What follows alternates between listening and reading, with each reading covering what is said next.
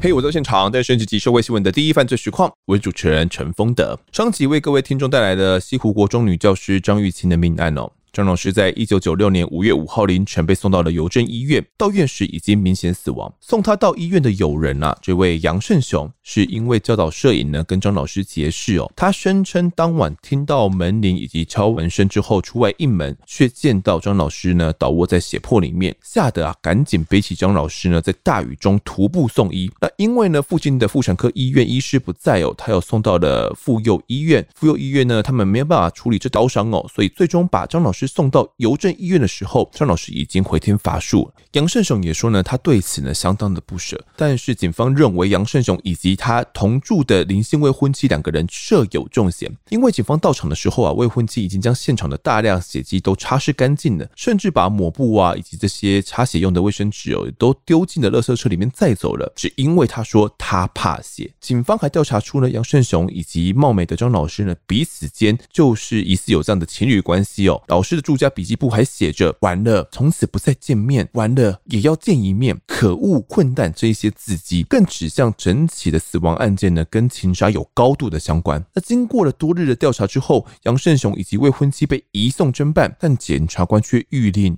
十万元交保。案件后续到底会如何发展？我们这集同样请到鉴识专家谢松善阿善师来与听众们分享。阿善师你好，洪德哥好，各位听众以及观众朋友大家好。阿善师，当时警方侦搜了半天哦，最后竟然让嫌犯两个人就这样子交保了，这是不是代表了可能证据力不太充足呢？我想呢，各位听众朋友听到呢，洪德哥还有阿善师呢，说明这整个案子，嗯，你基本上都会觉得。这个不太可能，对不对？这个杨胜雄呢，还有他的林姓未婚妻呢，应该涉嫌重大。没错，可是产生了几个问题。第一个，现场清理掉了，毁灭掉了。嗯，对，没有现场。我们之前也讲过，现场是证据的宝库。嗯，我们最怕的就是现场没有封锁好，或者是歹徒在警方发现之前就毁灭了现场。嗯，所以呢，这个案子第一个呢，现场他怕血，就整个清理掉了。第二个，凶器也不见了。所以呢，在家里面找到刀鞘，但是呢，那个刀不见了。我怀疑刀。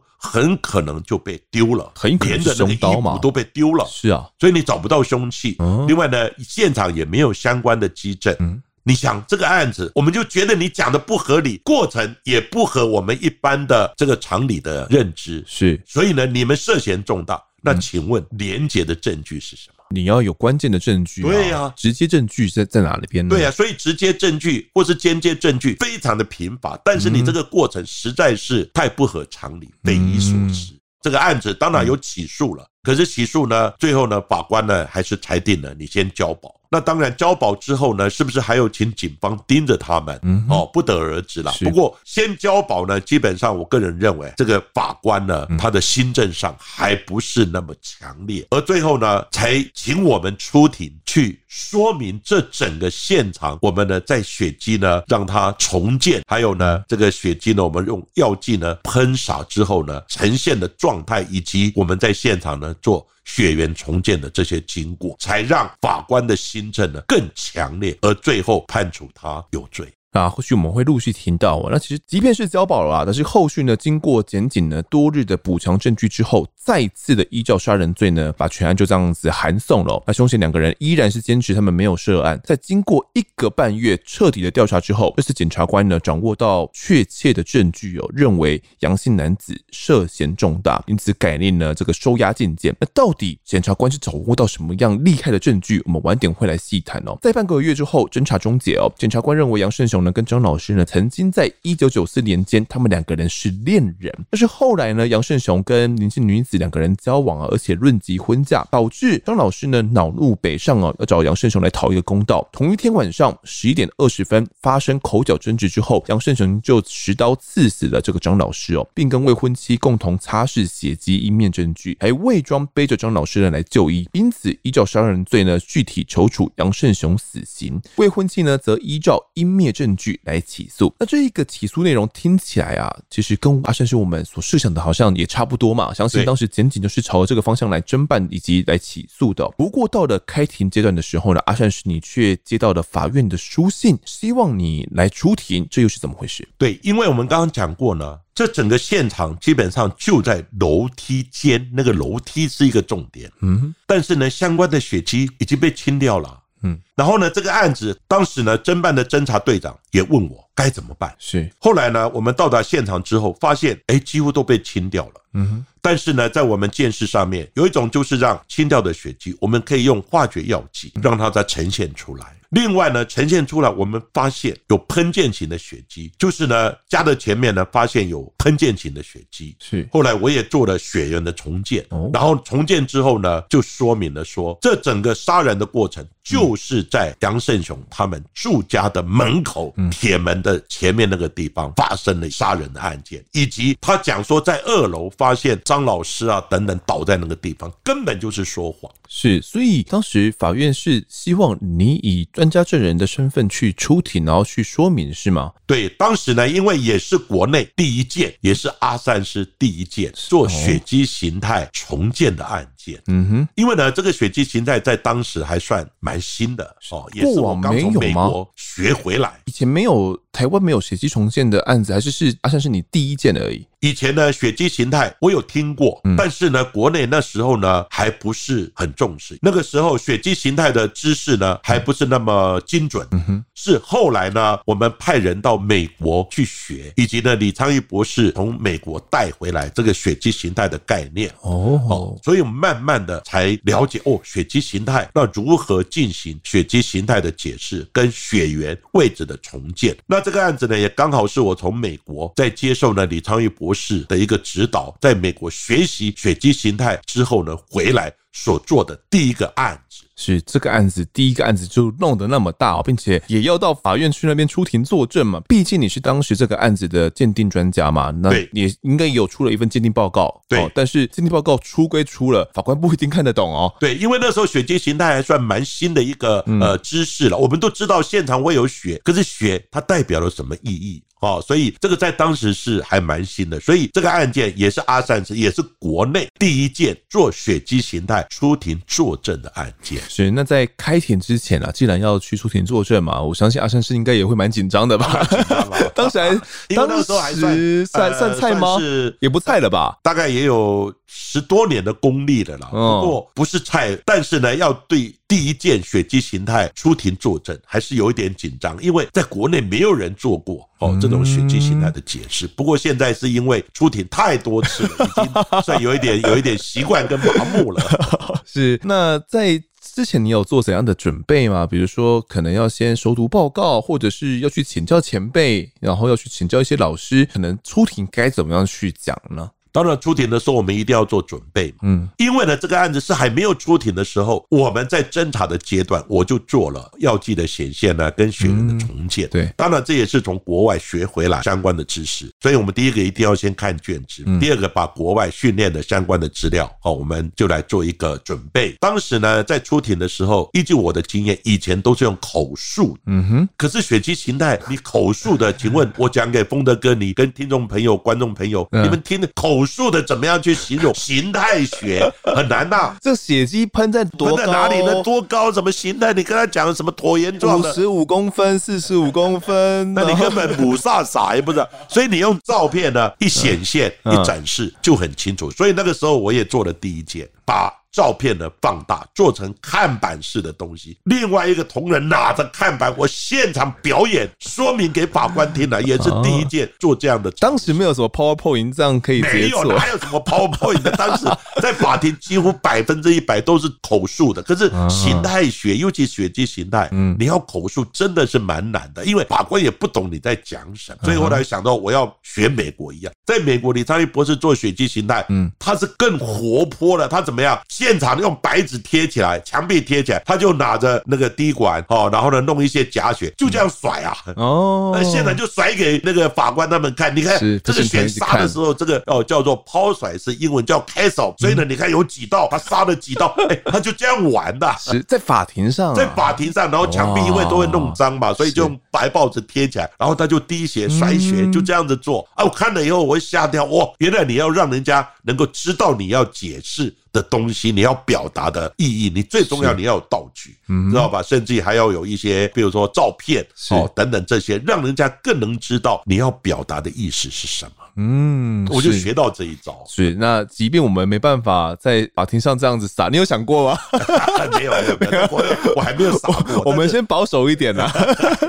所以我们用照片，对哦，用照片。那时候也是法庭把照片放大一点，嗯，哦，用说明这样。是，那这个时候法官终于就能了解哦，你要讲什么东西。OK，那前置的准备很重要哦，尤其要去说明清楚关于以往可能只能在文字上看到的东西，然后要立体的说出来哦，然后这不是一件简单的事情。当然也要有有一点勇气了。那我也去请教一些老师啊 等等，到底要怎么做？因为国内那时候 鉴识人员出庭的经验还算蛮少的哦，在那个时候是对，因为呢，大概讲明的，有时候法官不太会传鉴识，一般传法医吗？哎，法医有时候就比较长。知道吧？法医还有侦查人员，可是那鉴识的时候，因为那个时候鉴识是正在逐渐的进步，蓬勃发展。为什么不传鉴识呢？因为那个时候，比如说像那个生物基证、血迹等等，也只能做到 A B O 型啊。看 A B O 型那个证明力不大，然后指纹也比不出来是谁呀？是啊，因为那时候还没有电脑嘛，所以那时候科技不是很进步，哦，档案不是很多，血迹呢没有办法做到 DNA，DNA 是八十年以后才有的，嗯，对不对？那你另外呢，那个指纹呢？你要用人工比，怎么可能？所以呢，里面会有很多的问题哈。所以那时候见识讲明的还不是那么精准，那么进步。所以法官也比较不传见识，因为最主要是侦查哦，他们查到什么东西啊等等哈，这些过程法官会比较传侦查人员跟法医过去，但见识人员偶尔也会有。但是这一件呢，是特别针对我新学的血迹形态好来做解释，的确。有是比较紧张一点，是好，这前面的前置工作做得很扎实哦。那在开庭过程当天的时候，阿胜是应该印象深刻，能仔细说明一下那天你开庭说明的状况吗？那开庭当然就是我是以鉴定人，那个时候法官也比较不了解，其实证人跟鉴定人不太一样哦。证人是你看到什么，嗯，你就讲什么，对，你不能再去解释，嗯嗯，添油加醋是。那鉴定人可以看到什么，我用我的专业知识来做解释，嗯，哦，这个两。两个给听众跟观众朋友了解，证人只是说所见所闻，我听到什么，我看到什么，你不能再去做一些夸大的这种解释，自己的解读了。对对，自我解读。那鉴定人，因为我是专业的，我看到什么，比如说那个医生在问诊，哎，你听到什么？哦，你身体的展现的状况，嗯，哦，等等啊，哪里酸痛啊，哪里什么问题？哎，可是他会再加上检查的结果，把一些数据，包括你的表征等等，他可以做他专业的判断，你大概是怎么回事了。嗯。所以这个就是一个鉴定人跟证人不一样的地方。是，那所以当时你是以鉴定人，但是他传我是证人的。不过我去了是以鉴定人的身份，OK 去做解释。好，那实际开庭的时候，你就把大大的手板拿出来嘛，请同事帮你拿着。当然了，就是要问你的时候啊，我当然就解释嘛，解释当时我做的一些动作嘛。嗯，基本上呃，在当时可能还不是那么重视。那现在比较重视的是你勘查合不合法嘛。嗯，所以基本上我们都要。由当事人经过他的同意签勘查财政同意书，哦，现在都有这个动作，当时还没有这样的。那只是呢，我们是接受检察官的指派嘛，嗯，然后呢，分局的请求嘛，我们就到达现场做血迹形态的重建。那当然程序是没有问题。那第二个呢，当然就是。呃，问问你的专业哦，哎，你为什么做这个鉴定啊？你的背景是什么？你够不够格？你有没有受过这样的专业？你就跟他讲，我是国外学的嘛。对，那我就说，哎，我是到国外学的，而且我师承李昌钰博士。哇，把这个扛棒一抬出来，哦，就不一样了。哦，你是李昌钰训练出来的的学生啊，等等，那个价值就不一样了。是，然后呢，他就比较对你的说辞专业就比较可信，比较信服。那个时候就开始进一步解释我在现。现场做了什么？是，那到底做了什么？我们其实上一集就开始铺梗了，就是留到现在要跟听众们好好说明，到底阿善师的现场看到的血迹形态是呈现出怎样的反应，然后重现出他的这个血缘到底在哪里？阿善师可以替听众们详细的说明一下吗？好，那现在我们就用照片好来说明当时呢，我出庭呢解释的一个过程是。好，那第一张呢，当然就是它的那个外观哦，就是那个建筑物的外观。当时呢是从一楼哦有一个门嘛。那个门那个地方哈，就是我先把现场的这个外围哈先展现出来。那第二张呢，就展现当时呢，我们画一个立体图哦，这个也把它有放大。我要说明的是哪里有血？嗯，因为呢，它血被擦掉了。可是，在我们的建设逻辑上，那个血的成分是粘在那个细缝啊，或者表面的地方，你洗不见得洗得掉。嗯，而且呢，那个药剂是很灵敏的。嗯，所以呢，我们就用药剂呢，从一楼喷到四楼。嗯哼，那个药剂就用喷的，是喷了以后呢，被你清洗掉的血迹都还能呈现出来。这里我特别跟听众、观众朋友说明，所以不要认为说警察很笨，其实还是有一些科学的方法。我把你清理掉了，是，对不对？你就永远找不到这个案子，也是呢，让歹徒哑口无言。嗯，是，就是呢，我等他弄出去，他真的也傻眼了。我清掉的东西，怎么你还可以再呈现出来？从全部浮现出来，从一楼到四楼都还是有血迹。对，那这个呢？是用那个立体图，就是那个楼梯间嘛，哈。结果我们发现哪里有血，就是呢四楼往三楼转弯的地方最多。嗯哼，杨胜雄他讲，在二楼发现张老师倒在那个地方，是那身上有受伤啊，倒在那个地方，理论上要有很多的血。哦，可是我们用药剂一喷的时候，一滴血都没有。你说在他倒在二楼，二楼这是楼梯间。杨胜雄讲他的说法，他说法他在那里发现他倒在那里，而且还有皮包等等，等一下会说明。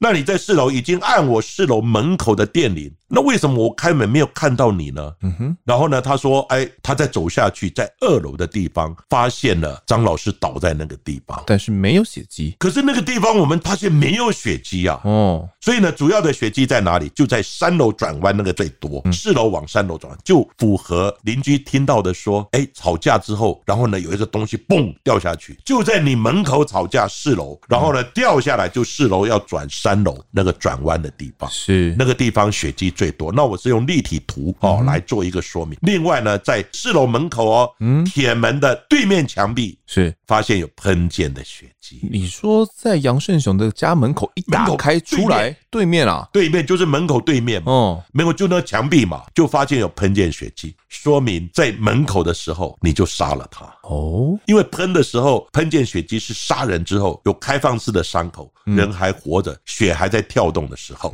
就会有喷的血迹。我记得那个血是比较细的血，而且因为我们写的有心脏跳动嘛，有压力的关系，所以会喷的比较远哦，喷的比较远，而且比较小，因为它有压力嘛。所以，我们血压、血压，基本上呢，你在压的时候呢，你有开放式的伤口，血就会从那里崩裂出来。哦，所以呢，这个就是血迹形态基本的原理，那个叫中速度的。是，所以中速度代表呢，你这个人还活着的时候，然后呢有伤口，然后呢血从那个地方喷出来，结果就在四楼他铁门的对面墙壁上就发现有喷血，就符合邻居所讲的。哎，他们有听到男女吵架，一个女孩子惨叫一声，是就杀了一刀，然后。呢，一两步的脚步声，嘣，掉在哪里？四楼往三楼转弯的地方。等一下，我们都会做说明。好。那这些照片其实大家可以在我们的 Discord 群组啊、脸书以及在我们的 Instagram 呢，都可以找到这些照片哦。那如果现在是单纯用听的话，也没有关系，因为阿善师都会替我们来详细说明哦。好，刚刚前面讲了两张照片嘛，第三张是讲什么呢？那这第三张照片呢，就是他二楼倒的地方。嗯，你看，我不是有话说，好，有血迹的地方，有皮包的地方，是。但是我们怎么测试，一滴血都没有？啊，就是刚刚二楼讲的那边嘛，对，就二楼讲那边，那是他讲的，我画了一个区域嘛，他讲在差不多这么大，血那么大，那你清掉以后，怎么会一滴血的血迹我都检测不出来？嗯，表示什么？说谎，不是倒在这边，不是倒在这，这个就是二楼那个地方。嗯嗯，这上面画的这些原型呢，是杨胜雄他他讲的，他讲的，我是按照他讲到哪里，他说差不多这么大，血迹到哪个地方啊？哪里有皮包？哪里还有什么东西？哈，这整个是哦。基本是他讲，他就讲说这个张老师倒卧在楼梯间嘛，那皮包就放在在二楼转弯那个地方，他上面根本就没有血。嗯，他说皮包在旁边，后来那个皮包呢，好像已经拿到四楼的地方。嗯，哦，然后呢有警方有找到，可是问题血他被擦掉了，可是擦掉以后呢，一点痕迹都找不到，不可能。在我们二楼那边找不到相关的痕迹，觉得很奇怪啦。然后呢，下一张那个墙壁上面，我们发现墙壁上面怪怪的。嗯，这个呢，就好像在我记得是在三楼还是二楼那个墙壁的地方。我要说的是，墙壁那个地方呢，看起来好像有一点痕迹。后来一喷上去之后，看起来原来是没有痕迹哦。嗯，可是我喷上去之后呢，它的痕迹就是这样。我原本只是，就是原本是这一张，原本看起来是这一张，是有一点点、一点点怪怪的啊！我要证明是说什么，上面可能有血，而且你可能有擦拭过。是。就是我要证明这个过程不像你讲的，他就直接嘣嘣嘣就倒在那个地方，对不对？我在想你证明的就是你有擦拭、清理血迹、毁灭血迹的动作。了解，药剂一喷上去之后是相当相当的明显的。可是后来呢，第二张呢，我把它显现之后呢，各位看呢，上面那个就是药剂显现擦拭的动作。呃，我来形容的话，我会觉得这是一个肉眼可见、相当清晰的一个擦拭痕迹。可是原本是看不到的哦，嗯，因为它清掉了嘛，这就。就是哦，血迹试剂厉害的地方，你相当灵敏哦，而且动作你擦，因为那个抹布上面应该都有沾血，没错，因为你擦拭嘛，抹布都有血，那从前面擦到下面都会有，擦过的那个动作，它就显现出来了，嗯，所以证明你是沿途有血的地方，你通通都擦。那这一张呢，就来到门口的地方，门口就是四楼门口的地方，嗯，那门口地方呢，因为都被擦掉了，对啊，血迹根本看不到，哦，可是呢，因为我们去已经第二天了嘛，嗯，结果呢。分局最初去的时候，他还发现呢上面有一些痕迹，可是我们去的时候呢，几乎都已经没看到了。嗯，那我们再用呢血迹的试剂喷上去之后，发现上面呢就是有拉线那些地方就有喷溅型的血迹。哦，那等一下我会解释呢，喷溅型血迹呢它是怎么样去做拉线。哦，因为它上面充满了红色红色非常细小的线。对，那个细小的线就是血缘拉线，也是我从美国学回来的。嗯哼，那至于拉线的原理呢，等一下我会再补充说明一下这个拉线怎么做。是，那我们就发现第一点是在四楼的铁门的对面的墙壁上有喷的血，对，代表杀的位置。就在四楼门口，嗯，而不是在楼梯间其他的地方被杀，是，而什么在一楼或二楼等等都不对，嗯，就在你四楼正门口的对面的墙壁那个地方被杀，有喷溅的痕迹，对，就符合五楼所讲的，哎，有听到男女吵架跟一个惨叫声，三楼所讲的刚好也就在四楼。哦，那个地方，所以证明那个地方你们有吵架，甚至于发生了杀人的行为。嗯哼，那那个擦掉的血迹呢？我在配合分局第一次去的时候，那个痕迹比较明显。嗯，配合拍照之后，我这个药剂一喷上去，那个痕迹就显示出来了。OK，哦，出来我就进行了相关的拉线。哦，那这个呢就是近照，因为呢你成分在嘛，可是那个痕不见了嘛。嗯哼，成分在我用药剂上去之后，它就跟那个成分又反应，然后那个形态又。又跑出来了，血的形态、血滴的形态还在，证明它是中速度的，嗯，比较小喷的，然后证明张老师就在那个地方被杀。这个就是我们的鉴识人员，他在哎血缘拉线拉好之后，嗯，然后呢，我们再去拉它的高度，结果发现它的高度就在呢一百。四十公分左右哦，就是差不多他左腋下伤口的高度哦，不是什么其他的位置，就刚好是张老师受伤的那个部位，受伤的部位，而且高度跟他的身高等等吻合，因为他身高一百五十六公分，对，然后呢左腋下呢差不多一百三十五到一百四左右，嗯哼，差不多这个高度，而我拉这个血缘的高度呢也回溯到一百四十公分左右的高，证明张老师他。面对的铁门，嗯，然后呢，在那个地方被杀了，高度是刚好他站立的位置，是从这些点最后面拉的线，这个线最后面又汇集到了这个点，这个点就是我们称为血缘位置，要跟你的伤口的高度要吻合，就刚好因为是一刀毙命嘛，就刚好也吻合，对。然后吻合之后呢，然后它三楼的地方，嗯，刚好是他倒卧的地方，那里血是最多的。可是杨胜雄他讲，他那里没有血，嗯，可是我检测那个范围的血是最多的，是，所以呢就符合他四楼被杀，然后呢一两步要逃的时候跌下去，脚步不稳跌倒在三楼的地方，然后呢就有邻居听到的呻吟的声音。没错，没错。所以这整个故事就用血迹形态慢慢把它拼凑起来了，把它证明出来。嗯，那阿善是到底这个血缘是怎么样去拉出来的？我觉得很不可思议，因为一滴血滴在那边，我可以去推出它是从哪边喷过来的吗？哎，这个就问到我的专业了。嗯，所以呢，今天丰德哥你请我来，真的是值回票价。虽然这个钱不多了，钱不多，但是这个专业呢，其实是有卖点的，是替我们听众们上课。但是呢，因为不要上太多这种专业的东西，有时候大家听了觉得太复杂了，太太复杂了，太烦了。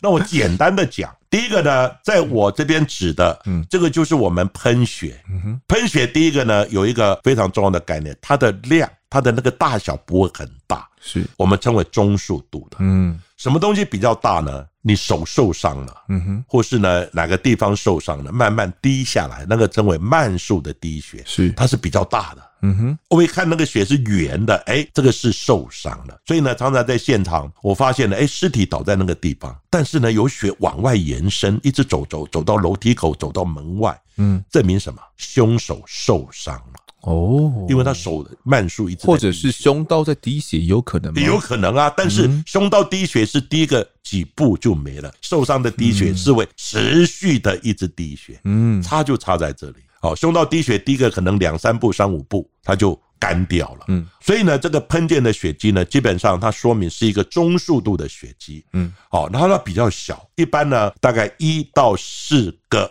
millimeter 就是零点一到零点四公分左右这样的喷血。喷血，你看它喷出去之后，假设我在这里形容，哦，丰德哥，你因为我讲的不好，所以你用刀砍了我一刀，对不对？在我的右颈刺了一刀，是，那我右颈刺了有伤口了，我活的啊，我心脏在跳动啊，有血压，血就啪就喷出来了，嗯，那喷出来就会喷到旁边的桌面、哦墙面、哈，或是各个地方。那喷的越远，角度越低的，它就会变成比较像长形的惊叹号。那所以呢，你看这个地方。有不同角度的喷溅血迹呢，那我可以第一个先做二滴，所以二滴呢，就画它的总线。嗯哼，你会发现它们有一定的规律。假设我在这里被杀，那血一定是往四面八方喷。没错，哦，你的这些机器啦、桌面啦都有血，可是它是有规律的。嗯哼，为什么？因为它是从我这个右颈的伤口喷出去的。嗯，喷出去之后，血就会往各处四面八方飞。飞的时候，它撞击到墙面、雾面的时候，都有不同的角度嘛。对，那那个角度的形态就不一样。哦，可是它会归结到，嗯，我从这个地方的血喷右颈喷出去的，对，所以我先做二 D，，二 D 就是找那个血的中线。你画的时候，你会归结到一个二 D 的位置。嗯哼，那在我们这边呢，我的左手下边下方这个地方呢，就是呢一个你先做二 D 之后，再来计算。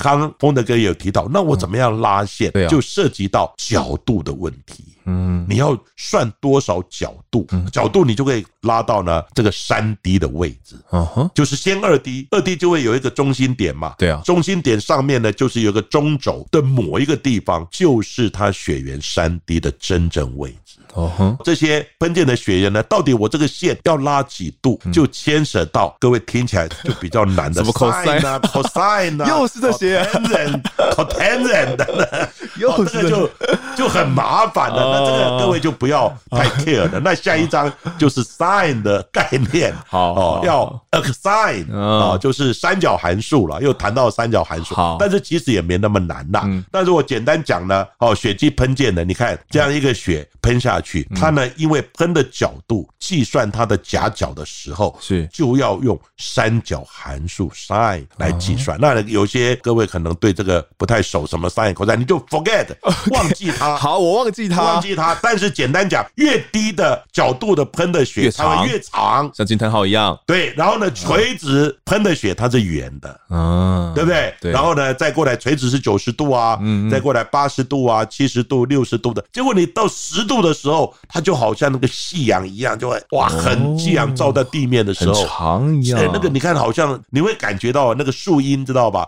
树荫就会很长，知道吧？会那夕阳嘛，那个就是低角度的那种，那种树荫就会很长。同样的道理，所以呢，各位怎么样做呢？哦，基本上呢，你就拿一个灯光或手电筒，是你这样比喻，你手电筒正照的这个纸张的时候，哎，那个光亮光是圆的嘛？对，哎，可是你手电筒慢慢转变角度的时候，越低角度那个亮光不是变成一个椭圆吗？嗯，就是低角度的话，就很长的一个椭圆。对，同样的道理，那其实它那个计算就涉及到三角函数 sine 或是。Exide 好的概念，这个要详细要上课的话，我建议大家直接去报这个警大 或者警专。我现在在东吴大学，哎，这个要打广告。东吴大学有这个阿善师的哦，刑案现场的鉴识理论，会教这个吗？哎，会教，当然会教。哎，可是这个都要付费的了，有学分费啊。对对对，不是有学分费啊，对啊，有学分费，没错，这个要打广告。所以呢，现在哦，大概就跟各位听众、观众朋友呢讲到，这个雪其实没有那么难哦。那你也不要去呃紧张说要算那个什么 asine 啊三角函数，它都有表可以查的。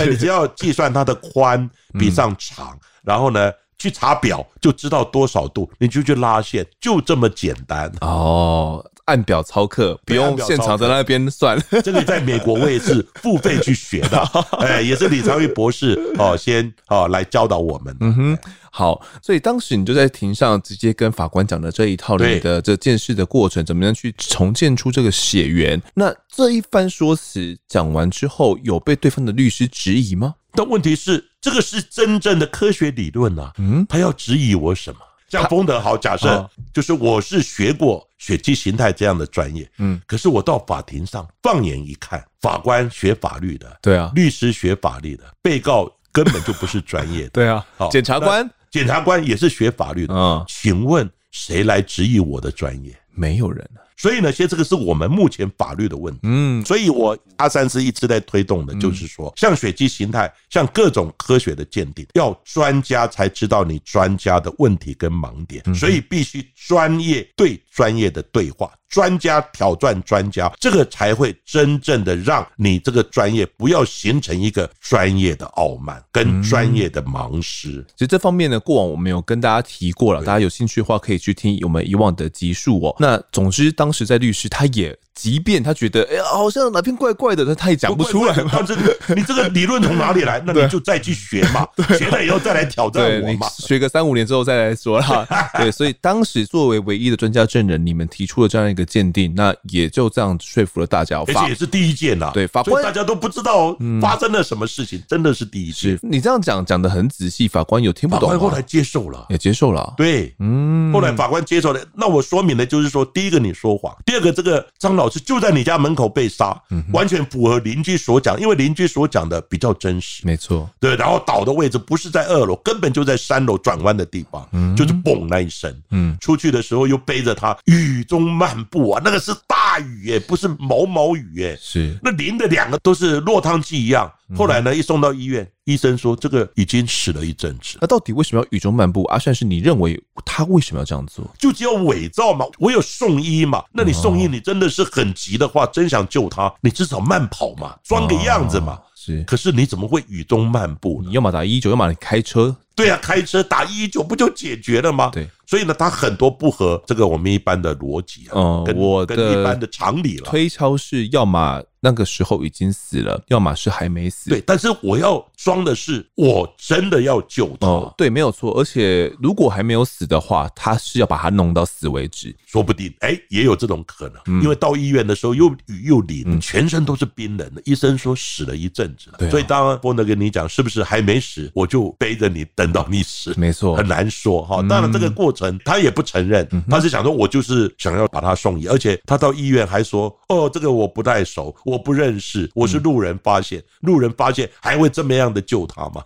不合逻辑了。好，真的不合逻辑哦。那当时经过阿善师这样的法庭作证之后呢，法官也就真的被说服了。那我也来讲一下，后来法官是怎么样来做这个判决的。那在开庭期间呢，杨胜雄他稍微的改变了一下他的说辞哦。他说，在晚上十一点四十分的时候呢，他原本是跟未婚妻一起洗澡啦。那听到有人按一楼的门铃呢，从对讲机知道是张老师之后，又打开了一楼大门，然后继续回去洗澡。大约有五六分钟之后，他就听到了急促的敲门声以及呼喊说“杨老师，杨老师”的声音哦。他才开门就见到了这个张老师啊，身上流血，靠在门口的鞋柜旁哦，跟他讲说：“我好痛，我好不舒服。”他见状，马上就背着张老师送医了。那因为呢，张老师是精神恍惚下一个人前来的，并且呢，沿路都有暗巷哦，楼梯间也是封闭的空间，歹徒要下手呢，都相当容易下手哦。纵使我可能之前呢有跟张老师发生过性行为，然后还跟这个未婚妻呢去论及婚嫁，但是纵观形势，我怎么会有杀人的动机呢？哦，这是他的说法啦。所以他跟一开始他的这个说辞已经有点改变哦，他不是说这个张老师是躺在二楼的，他说现在是出现在他的门口了，所以已经跟一开始说的不一样。可是即便是这样，其实跟阿善是你的鉴定结果仍然是不符的嘛，好，也仍然是这样不一样的。那未婚妻呢，则是说他听到敲门声之后走出去浴室哦，未婚夫就叫他去拿卫生纸啊，那他看到这个卫生纸擦拭之后有血迹哦，他想觉得相当的害怕，因因为他父亲生前呢就是因为大量出血死亡的哦，所以他很害怕再次看到血，加上这样的血迹呢会去影响其他的住户进出哦，他怕不好意思，于是就拿这个抹布啊去清洗楼梯以及墙上的血迹啦。他并不是刻意的要去湮灭证据的，而这些都是他们的说辞。他们从警方侦讯到开庭呢，基本上也都没有什么改变过。但是法官考量诸多的证据呢，认为并不是如他们所说。我来一一解释。第一点，张老师呢随身携带的雨伞，在案发的第二天，在这个公寓的一楼的楼梯间呐，被警方扣得了。但是这一把伞呢，其实在案发当天的凌晨的时候，就被建设单位的相机给拍下来了。但是伞出现的位置呢，不是在一楼楼梯间，而是直直的好好的放在四楼的鞋柜上。法官就认为，如果张老师你真的是到达四楼之前就遇害了，怎么还会把随身携带的雨伞安放在鞋柜上的道理呢？这不太合逻辑啊！如果真的遇害的话，我可能是很聪匆忙的随手就放在了鞋柜上嘛，也不会好好的直直的去放在那边哦。也是因为这样，这把伞最后面才被拿到了一楼，想要去掩饰罪行。再来呢？有多名证人呢，都有听到了楼上楼下传来的这个争吵声啊，以及面摊老板呢见到张老师神情恍惚，疑似在等人哦。那并且搭配伤势的位置来判断，如果啊这个张老师呢他是想要去自强的话，那他如果以左手持刀来自强，他其实是很难去刺自己的左翼下的。这个腋窝十三公分这个位置的，那如果是张老师啊，因为感情纠纷争吵，然后想要去拿右手持刀自强的话，理应我们也不会去刺那个位置啊。我们想要去自强的话，应该会去刺激人体的要害啊，所以这也不符合这个自强的这样的一个线索。那阿善师作证的这个血迹形态呢，只是第三项证据哦。法官依照这个血迹的形态、分布情形以及不同的角度的血迹位置，模拟了血迹运行的路径，重建血缘的高度结果，认为啊这个。四楼楼梯的东侧墙面上哦，喷溅的血迹的血盐高度呢，就是一百到一百一十公分左右，也就是阿善是刚刚所说的，大概就是被害人的那个嘎子窝的那个位置附近呐、再来呢，法官认为哦，一楼楼梯间既然没有血迹的话，二三四楼的楼梯间哦却血迹斑斑，可见呢张老师绝对不是在大楼的外面遇害之后才到里面去求救的。如果真的是这样的话，一楼的楼梯间那一个位置就应该要有血迹的，但是后来是没有采集到的。那搭配上呢，如果张老师是在四楼以下的楼层遇坏的话，就算他勉强支撑到四楼求救，也不可能同时造成四楼的墙面啊以及楼梯的垂直面哦都有这样的喷溅血迹，这样子也不合理哦。于是呢，这就成为了张老师就是在四楼门口遇害的铁证哦，是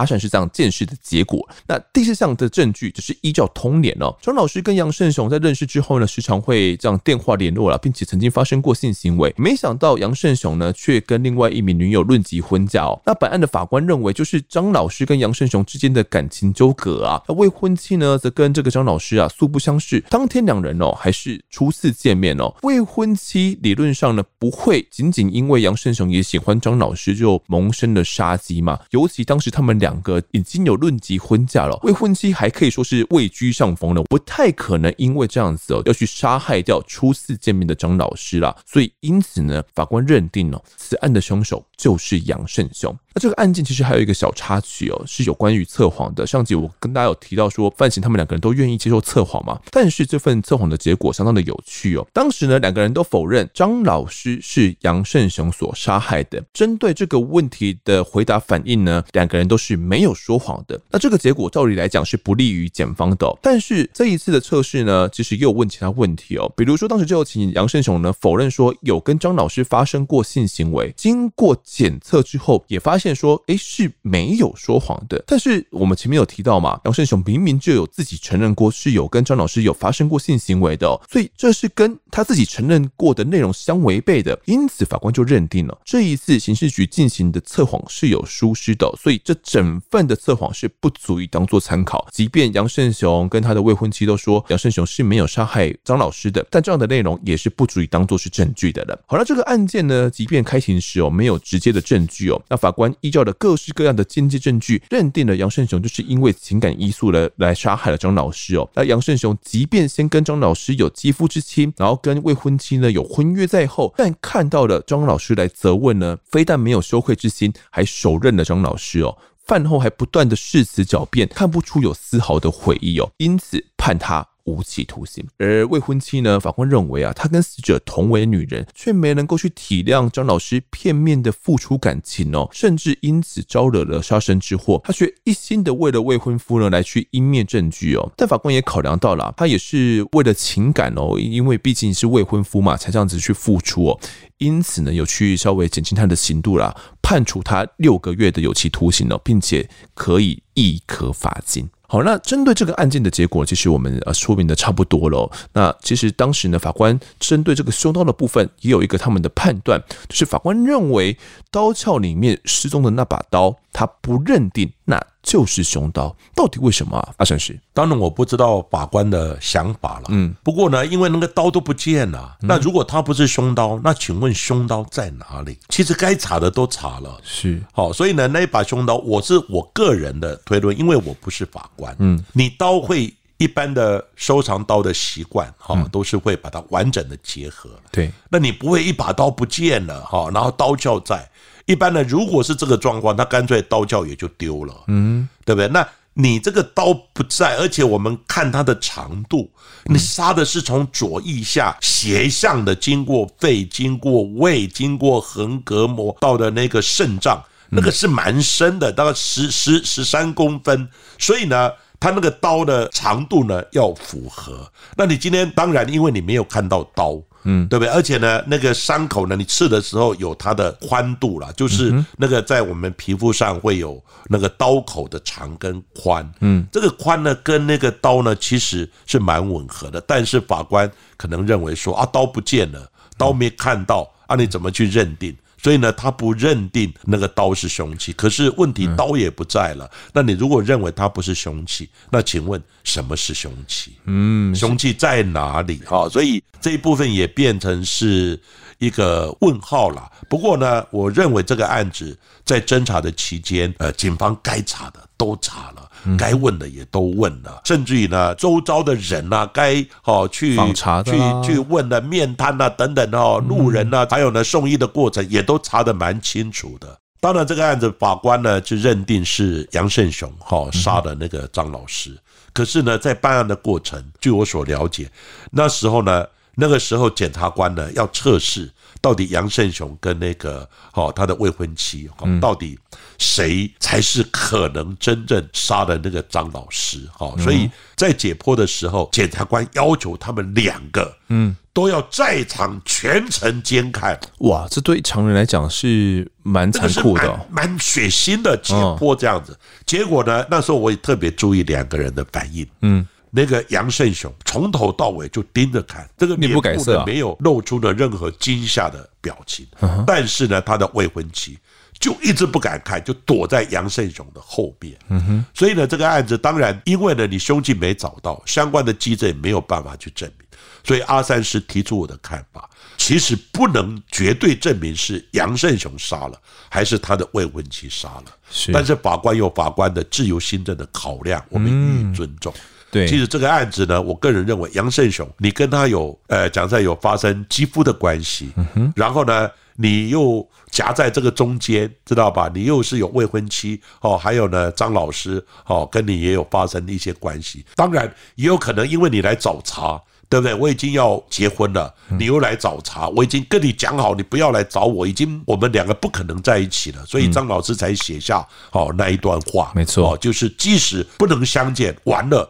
我们还是要见最后一面，所以是不是杨胜雄觉得他很奴哦来奴，然后呢，甚至于就这样子，因而把他杀了。可是他在整个观看的解剖的过程，发现他没有面露呢那种惊吓的那个表情，导致未婚妻呢害怕的真的都不敢直视。但是检察官要求他一定要在场监看，所以他就躲在杨胜雄的后面。那以那个高度，我刚刚讲的，我个人的判断，真的也不能排除。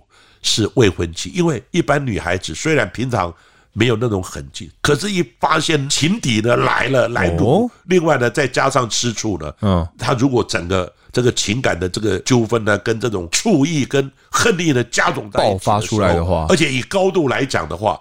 是女孩子，因为她也一百五十六公分。你说未婚妻高度就是那个伤的高度，嗯，这样杀的时候是最顺手的。嗯哼，那杨胜雄呢？他高一百八十公分，他要弯下腰来杀，才可以刺到那个，才可以吃到，因为那个刺刀刚好就是最用力，从我们的左腋下。嗯，左腋下呢，这样斜的差不多三十度左右，一直斜的刺进去，嗯，那个力道是蛮大的。是，当然你也可以说是男的比较有这样的，因为你来找茬嘛，对不对？破坏我的婚姻，男的可能也会有这样的这种怒意跟哦那个力道。可是女的有发狠起来，有时候也是蛮也是有她的可能性，对，也是不能排除了。可是就很难去证明，因为刀子不见了，也没有相关的证据。这个是这个案子里面。的一个盲点是，到底张老师是谁杀的？真的是杨胜雄吗？还是有没有可能是未婚妻？其实依照这个伤势的位置，我们来判断，还真的有可能哦，还真的有可能。不然以杨胜雄他的高度的话，你要。这样去去刺，弯腰，好，要弯腰来刺啊，才有办法刺得到。是，那如果真的是未婚妻的话，那感觉杨胜雄所做的一切，好像感觉也挺合理的哦。他为了去掩饰这一切，为了保护他的未婚妻，也就是这样讨论嘛，可能要怎样去掩盖刑责啦。我可能讨论说，我就等下去把这个搬去哪边，抱去哪边啊？你等下就负责把这些血迹给擦干净，所有的东西就我一肩担的。也是因为这样，可能测谎的部分也才测不出来，因为当时是问说杨胜雄有没有伤害。张老师吗？两个都，两个他们都回答没有，然后是呈现出没有说谎的哦，等于是。确实，杨胜雄没有杀害张老师嘛？但有没有可能真的是未婚妻所杀害的？哦，这不得而知，是我们跟阿善师的一点猜测，觉得有确实有这样的可能性哦。但是我的看法是说，不管怎么样，总之他两个人之一杀的嘛，绝对没有什么外来的，什么遇到强盗啊等等，或是哦遇到他的仇家。我的心证是这样认为，两个一定有一个杀了他。但是呢，虽然说测谎他们显示没有说谎反应，可是测谎也不是。是绝对的标准，因为呢，他在跟他有没有发生关系这一段，发现哎，他也是说没有，那没有事实，他也承认是有。我个人也认为应该是有，所以测谎在目前的证据法则上面来讲呢，基本上也只能做参考。不过不管怎么样，哦，是杨振雄来顶罪，哦，还是怎么样呢？这个天理昭昭啊，我在想呢，应该是两个人之一。知道吧？但是是男的，是女的。讲实话呢，瓦阿三是没有办法就绝对的哦来证明，因为呢，见识它是有极限的。没错，那你证据毁灭掉不在了，你怎么样说是谁杀了谁？不过天理昭昭，如果今天他们因为这个案子发生在早期嘛，应该他们关都关出来了。嗯哼，你讲是。那关出来之后呢，如果你们真的做了这个案子，做了这个事情，我告诉你，这个天理昭昭啊，到底是谁？杀了这个，我想呢，到最后呢，一定会还张老师一个公道。张老师到底是谁杀的？听众们听完之后，如果有什么看法，都欢迎来留言讨论。那其实像是张老师这样的命案类型哦，需要阿善师出动来进行血迹形态鉴识的，相信也不止一起吧。这一集呢，我们所谈的是阿善师学成归国后第一起运用上血迹形态的案子哦，名声在鉴识界到警界乃至检察界哦都打得响亮。那下一起委托其实很快的就又找上了阿善师，是什么样的案件呢？我们就等到下一集再来继续聊。那么这一集的我在外现场呢，就谈到这边，也感谢阿善师的分享，谢谢，谢谢各位听众朋友，大家再见。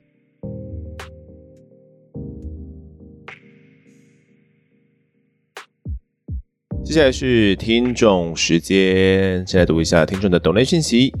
寄抖内的呢是小米哦，他说一直都很喜欢观看案发的节目，去年无意间呢发现丰德的频道啊，就一直听到现在。最难过的还是虐童与奸杀的案件，杀人者可教化，那被杀的人连想活下去的权利都没有。没有站在哪一边，但非常认同高刑警的言论。故意杀人者绝对没有可教化的资格。谢谢丰德的用心。故意杀人者就真的不能教化吗？我觉得还是要看他犯罪的心态啊，以及为什么想要犯罪、犯罪的手段等等来定论哦。还有一位读内的是 Espacia，他说很喜欢这个节目，希望能更深入了解案情的内容。优质节目，继续加油吧！也谢谢这位听众的抖内，我们会继续加油的。好，接下来读一下这集的案发故事投稿。投稿的是雨衣吗。雨姨妈说呢：“丰德你好，我是超级喜欢案发的深海粉丝哦，现在已经三刷了，每天都是靠案发呢来陪伴我的日常。最近又重听了 EP 九九，感触良多，忍不住想要跟您分享我的心得。我的小孩拥有身心障碍手册，有学习以及多种障碍哦，现在就读特教班。”身为特教生的家长呢，不只要保护好自己的小孩，也担心他的未来会有攻击行为，让别人受伤。虽然现在还小，但等他长大，我老了，我究竟要如何避免类似情况发生？毕竟，谁希望生出杀人凶手或有攻击行为的孩子呢？跟心理治疗师讨论过后，他建议我从两个方面着手。家庭以及独立，这些身心障碍者呢，往往会对这类词汇有玻璃心，对社会认知不理解，而常常有不安的情绪。为了避免他们放大这些情绪，家庭的避风港能给他们放心以及肯定。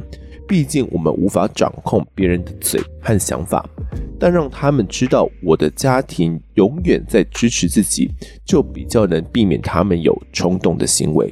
另外，建构好独立的生活，不需要依靠别人哦。以后更不需要依靠手足家人，也能把自己顾好，让他们越活越有自信，让这份自信呢，在社会上减少歧视的机会。不能一昧的保护和待在舒适圈，至少我和先生都已经做好面对这些负面词汇的准备。我们会更坚强的告诉孩子，这些不好听的话只是一句话。重要的是，我们很认真的生活，也要享受生活。谢谢案发呢，让我有机会去思考这些事情，让我能先准备之后面临的挑战。会持续支持案发，希望丰德和团队都能够身体健康。好的，那读完雨衣妈的投稿之后呢，我是感触良多啦。他所提到的 EP 九九那一集哦，是新庄杀法姐的案子哦，不知道听众们还有没有印象？有一位身心障碍者呢，因为被法姐有一些言语的讽刺，导致他最后就将这位法姐给杀害掉了哦，是那一集所带来的案件。那这集的案子呢，如果听在家里面有身心障碍手册的家长而言，可能会觉得嗯，有点担心，有点害怕，因为害怕说自己的孩子如果呃没有好好的教导的话，会不会未来也变成这样的状况哦？我自己认为呢，在事情还没有发生前哦，前期的准备跟预防都是有其必要性的。那特别是可能在家庭的教养方面哦，那于姨妈呢跟治疗师讨论之后，也有分享了两点哦，就是家庭以及独立哦。我觉得是相当相当重要的，也分享给各位听众们，让孩子呢可以独立自主的生活，真的很重要。不要想说我们永远可以当他的避风港，但实际上并不是这样子的。他们都会走到外界去，并且呢，他们会多多少少受到外界的一些指点、嘲讽，又或者是一些攻击。那他们能不能够尽快的做好准备？我觉得就相当重要哦，并不是每个人到了社会上之后都能够如你所期待的，如家人所期待的那样的去对待你的孩子。所以才必须让自己的孩子呢，尽快的把自己给武装起来，去培养孩子的抗打击以及耐挫折哦，避免他们真正遇到的时候，心里面是负担不了的，然后就会爆炸哦。另外，回到家庭里面呢，家庭永远都是孩子们的避风港哦。不管在外面受了怎样的挫折、怎样的呃一些委屈，到家里面，如果想要的话，都还是可以跟爸爸妈妈讲，用爸爸妈妈呢来给他们一些肯定啊，以及给给予他们一些支持。治疗师所提出这两点，家庭以及独立，我真的觉得相当受用。甚至连呃，可能家里面是没有身心障碍孩童的家庭呢，我觉得也是很重要的哦。因为你不知道自己的孩子在外面会遭受到怎样的一些挫折哦，所以让他们在家庭成长系统的时候就做好这些准备，我觉得是比较好一点的。好，接下来读一下各位在 Apple Podcast 的留言。呃，第一位留言的是这个 AS 九四三一零哦，他说就算死了也很新鲜的新鲜炸鸡店。今年七月份呢，才加入 Podcast 哦，滑到你们的频道，了解了很多侦办的过程，还有人的很多恶行。谢谢这个频道呢，让我晚上好入睡。我跟高刑警一样支持死刑。好，谢谢这位 AS 九四三一零的支持。再下一位听众是这个一二三的一啊，标题写说这个除了鬼月特辑都听完了，两百多集呢，从五月到现在哦，终于也可以来留言打卡。最一开始入坑是终于发现自己喜欢听案发故事，然后无聊点开哦，发现主持人的声音真的很好听，听到做梦梦到凶手名字。那除了鬼月特辑呢，都听了。括号我个人比较胆小哦，那刚好现在熬过了鬼月，又听完了一般集数，好像可以来听一听了。那谢主持人的声音呢，陪伴我这几个工作时间。括号我的工作呢，只需要用到眼睛跟手。不是心小哦，继续加油。为什么连薪水小偷也有一个简称叫做心小啊？呃，好了，这听得懂就好了，心小了。另外，他有提到说他的工作只需要用到眼睛跟手，诶，不不不需要脑袋吗？还是需要脑袋吧？不管什么工作，这个脑袋还是要动一下的吧。所以，这个眼睛、脑袋跟手只会用到这三个的工作，其实蛮多的哦。像我想到的什么美甲啦。美睫啦，哎，不对，他们还是需要跟客人讲话，哎，有可能是比较重复性、劳力性的工作，就是只需要用到眼睛跟手这样子而已。总之啦，这位听众呢，这熬过了鬼月之后呢，开始可以来听我们的鬼月特辑哦。我才发现呢，其实我的身边有些朋友，他们是很害怕鬼月的。鬼月的期间呢，是连晚上睡觉都不敢睡。可能就会强撑着，一直到早上四五点，然后可能天都有点亮了之后，他才敢睡。这位朋友呢，其实相当特别哦，他连平时晚上在家里面睡觉的时候都不敢关灯，因为他害怕关灯之后就会有鬼来陪他一起睡觉，他就想要开着灯。那在鬼月的期间呢，他就呃连睡觉都不敢了。所以我相信啊，如果是真的是这么害怕鬼的，然后这么相信鬼月的人呢，可能真的不敢听我们的鬼月特辑啦。等到过了之后再来听，或许会好一点哦。再来下一个留言是这个 W I E K A A K R E 哦，他说还没追到进度就先来留言，本来就很喜欢这一类的主题哦。后台如果有显示来自纽西兰的数据，我也有贡献一些哟。其实一开始呢，还是先被主播的声音吸引过来的，后来觉得内容啊跟案件角度也新奇，强迫症如我，就从最一开始的大员空难听起来，到现在还没追到进度。现在也就才六十多集，有听到翁仁贤，也不知道如今风德还没有在练评论，也不知道如今节目方向有没有改变。很喜欢呢，听到目前为止的许多内容，妈妈嘴的最衰老板啊，让人落泪的浩浩以及修小妹，讨论保护令的有效与否，外籍人士呢在台湾犯罪。我这一代呢，印象最深的是陈进兴的案子哦，也喜欢错别字，偶尔来客串。最近听到大喜事哦。听到现在让人无法理解的翁仁贤案，在这个之前还有个富家子砍妻儿女的案子，两者家里呢感觉上都给予尊重和宠爱，为什么会走到这样？让有两个孩子的我觉得教养小孩啊真的是一门学问。经过丰德无数次的催评呢，现在留个五星好评哦，想给丰德的努力一点回馈，谢谢您的努力，能让我从不同的角度去看事情。好的，感谢这位听众哦，目前还在苦苦的追进度当中呢。其实等你听到自己的留言的时候，应该又啊、呃、几个月过去了，我猜。那从翁仁贤的案呢六十多集哦，一直到现在，你说案发有没有什么改变呢？肯定是有了，经历了两百多集嘛。那节目的风格啊，主持已经是有一些不太一样的。不过这个大致上的方向呢，还是没什么改变呢。也希望你会喜欢我们的一些小小变动哦。那他提到的翁仁贤案以及富家子砍心遗女的案子，我猜呢就是这个王宏伟的案子哦。两者呢，家里面都有给嗯凶手他一定的一些宠爱，但为什么会变成这样子呢？我想过度的宠溺哦，一定不是一件好事哦。要去了解孩子们的成长，其实是一件很困难的事情呢。尤其当家长们陪伴的孩子可能在国小啊、幼儿园这段的最重要的成长经历过后，他们进到了国中、高中，然后开始跟同侪们有更多的一些互动的时候。这个时候呢，我们可能会设身处地的替孩子着想，我觉得说我们不想当直升机父母，所以有慢慢的人让孩子们他们可以自我去成长。那很有可能在这段过程当中呢，他结交到了一些坏朋友，或者是他内心受到了一些怎样的创伤，那是我们没有发现的。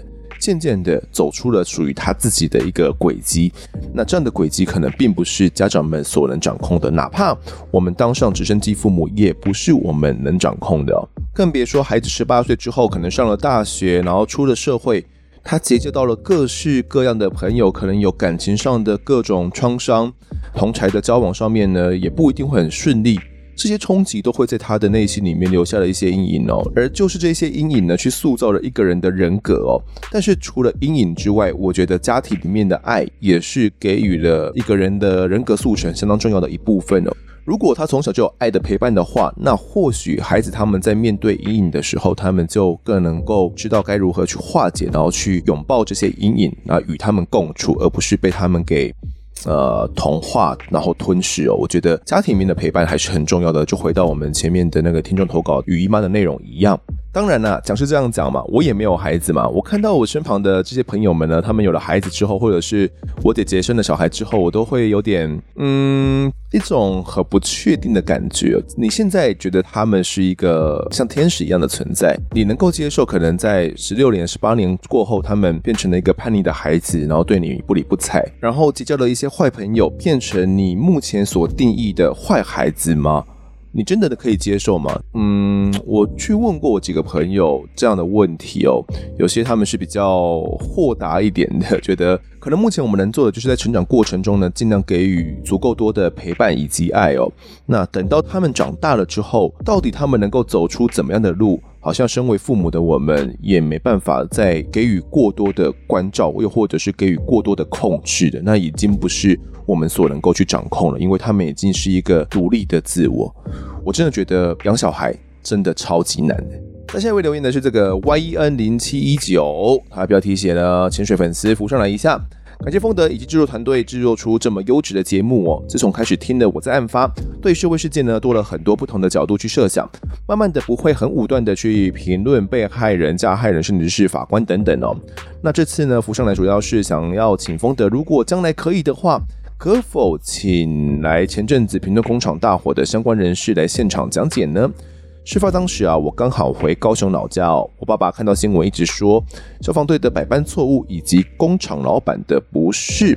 从听节目开始呢，只要有机会，我一直尝试给爸爸传达社会案情并不是有一说一这么简单。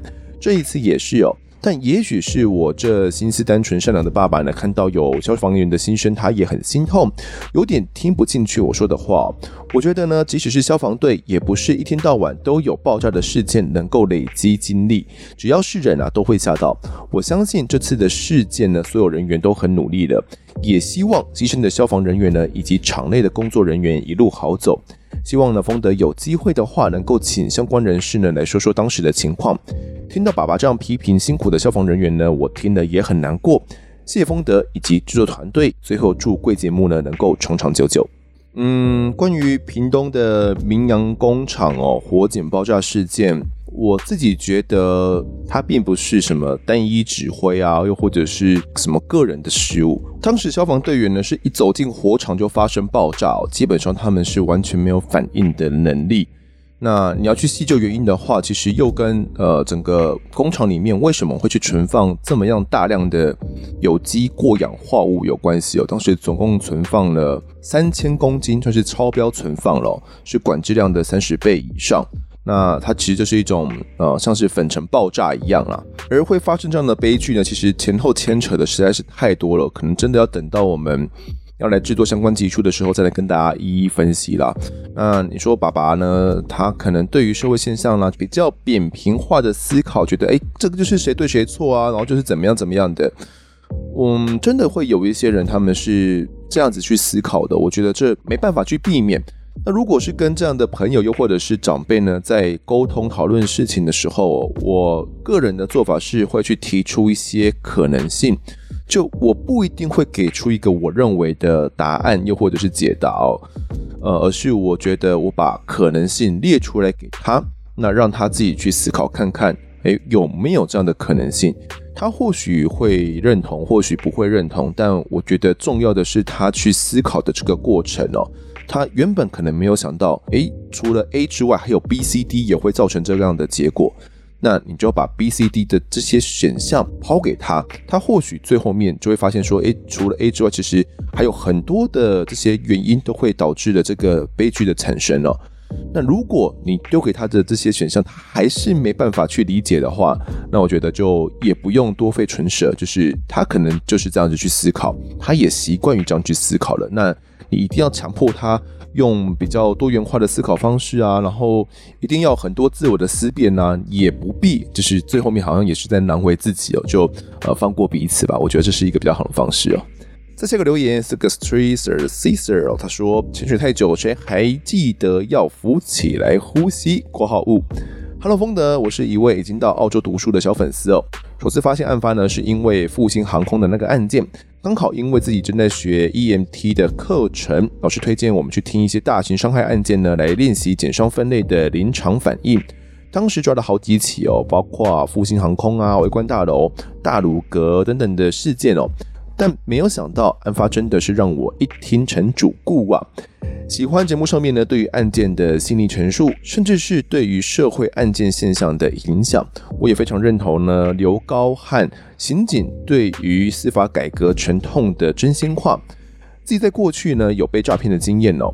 在来到澳洲读书之前呢，也跑过司法程序，深切知道检警调的侦查量能呢，以及法庭上的自由心证，真的很违背当事人以及社会的期待。所以说，有人出来疾呼是好事，代表或许有可能可以开始，但真正的开始改革的起点在哪边？括号。所以当我听到或看到呢，有人反对刘刑警的论点的时候，心里面真的觉得天哪，这么是非颠倒的言论，到底是什么样的人可以这样坚持着？未来有机会的话，我也会在您的 IG 呢向您投稿我被诈骗的经历哦，提供给大家作为一个参考喽。也预祝丰德和案发团队可以持续经营这个超棒的节目。哦，这是一位来自澳洲的听众哦，感感谢你的留言。那这位听众还有提到说呢，关于司法改革真正的起点，开始改革的起点在哪边哦？他觉得嗯，抱持着疑问呐、啊。那我个人的看法是呢，当我们意识到司法的不足，并且期盼它要改变，并且我们自己也开始投入身体力行的时候，这个时候就是改变的开始喽。如果我们只有意识到问题，却没有想要进一步的投入，也没有想要进一步的行动的话，那这一切都只能付诸于流水。当大家都这么想，并且有人开始行动的时候，就会有人出来当领头羊哦，带着大家一起往一个目标去前进，然后汇集大家的一些意见。所以我认为最重要的还是我们必须开始去付诸一些行动，不管你是分享一些贴文去抖内。又或者是你去参加一些集会游行，去支持呢身体力行司法改革的民意代表，我觉得这些都是实际实践我们想要司法改革的一些方法。那当我们开始实践的时候，慢慢的这些民意有变为实质的力量，我们才有办法让我们的改革是有办法推进的，不然就会沦为空想而已。就是很多人觉得，诶，我什么都不用做，一切都会进步，但实际上并不是这样子，因为想要做的人他们没有票。哦，那又或者是想要做的人，他们没有足够的资源来做，就会让这些事情是推不动的。好的，那念完这个留言之后呢，发现最近的留言好像都越来越长哦。这期的最后留言呢，来读一下这个秋天吧。他说：“这个支持死刑哦，个人觉得 Face 常常说死刑不能够喝阻犯罪哦，所以是不必要的。”以这个观点来说，罚单也不必要，劳基法呢也不必要，甚至家暴法也不必要的，不是吗？反正也都无法遏阻犯罪。死刑是要让犯罪的人受到他该有的惩罚哦。说死刑无法降低犯罪率的，可能没有想过，废死肯定会增加犯罪率。试想，今天如果没有死刑的，当凶案发生在你家人身上时，你还会协助警察破案吗？还是干脆自己去杀官仇人家报仇呢？高警官这么激愤是有原因的。当你看过他所经历、所看过的惨案和那些十恶不赦的恶人之后，就能理解高警官的心情了。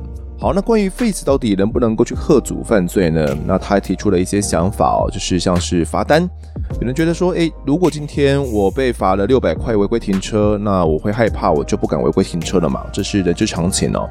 但是死刑能不能够适用呢？呃，我个人的看法是这样子啦，在一些极端的例子下面哦，那些会去犯下被判死刑的人，他们是没办法去想到有死刑这一个后果的，他们当下所想的也顾不上，或许是一时的情绪的激愤，或许是怎样的一些冲动，让他们决定犯下这个犯罪。但是对于一些有预谋性的杀人犯罪、智慧型的犯罪，我觉得它确实是有这种吓阻作用的。那再更进一步来探讨，废除死刑是不是真的能够去呃降低犯罪率，又或者说去增长犯罪率呢？我觉得这又跟我们的整个社会形态是有关系的。我个人认为，还是要看我们台湾的整体的法治的意识到什么程度，以及我们的社会成熟到什么程度哦。当我们今天废除死刑之后，我们是不是有足够的配套跟足够的资源可以去？让这些死刑犯他们是可以变好的，然后回归社会的。如果不行的话，让他们回归社会就有高几率会再犯嘛，那可能就无法导致我们的社会是往良善的一方面持续走去的，导致说废死反而会去增加犯罪率。但如果今天状况反过来的话，或许整个结果也会不一样。所以我觉得这要看我们的社会成熟到什么样的程度。台湾真的准备好了吗？我们真的有这样的资源可以来做了吗？这是我觉得比较去思考的部分了。好，那这节听众时间呢，我们就读到这边。如果各位喜欢我们节目的话，欢迎到 Instagram、脸书以及 YouTube 来搜寻订阅。我在案发现场，掌握更多案件消息，也可以跟风的我聊聊，给我们建议。各收听平台上按下订阅，还有五星评分，就是对我们最好的支持。另外呢，案发侦查团队持续募集当中，只要透过 Mr. Bus MP3 订阅赞助，就可以来加入我们。还有追求的类社群，可以跟风德老粉们一起来抬杠聊案件心得。目前还有免费的 Discord 群组，是大家都可以加入的哦。如果在 Apple Podcast 上面留言的话，我也都尽量在节目中给出回复。跪求听众们推坑给双方的好朋友，一起来听听看我们聊案子。案发现场，我们下次再见。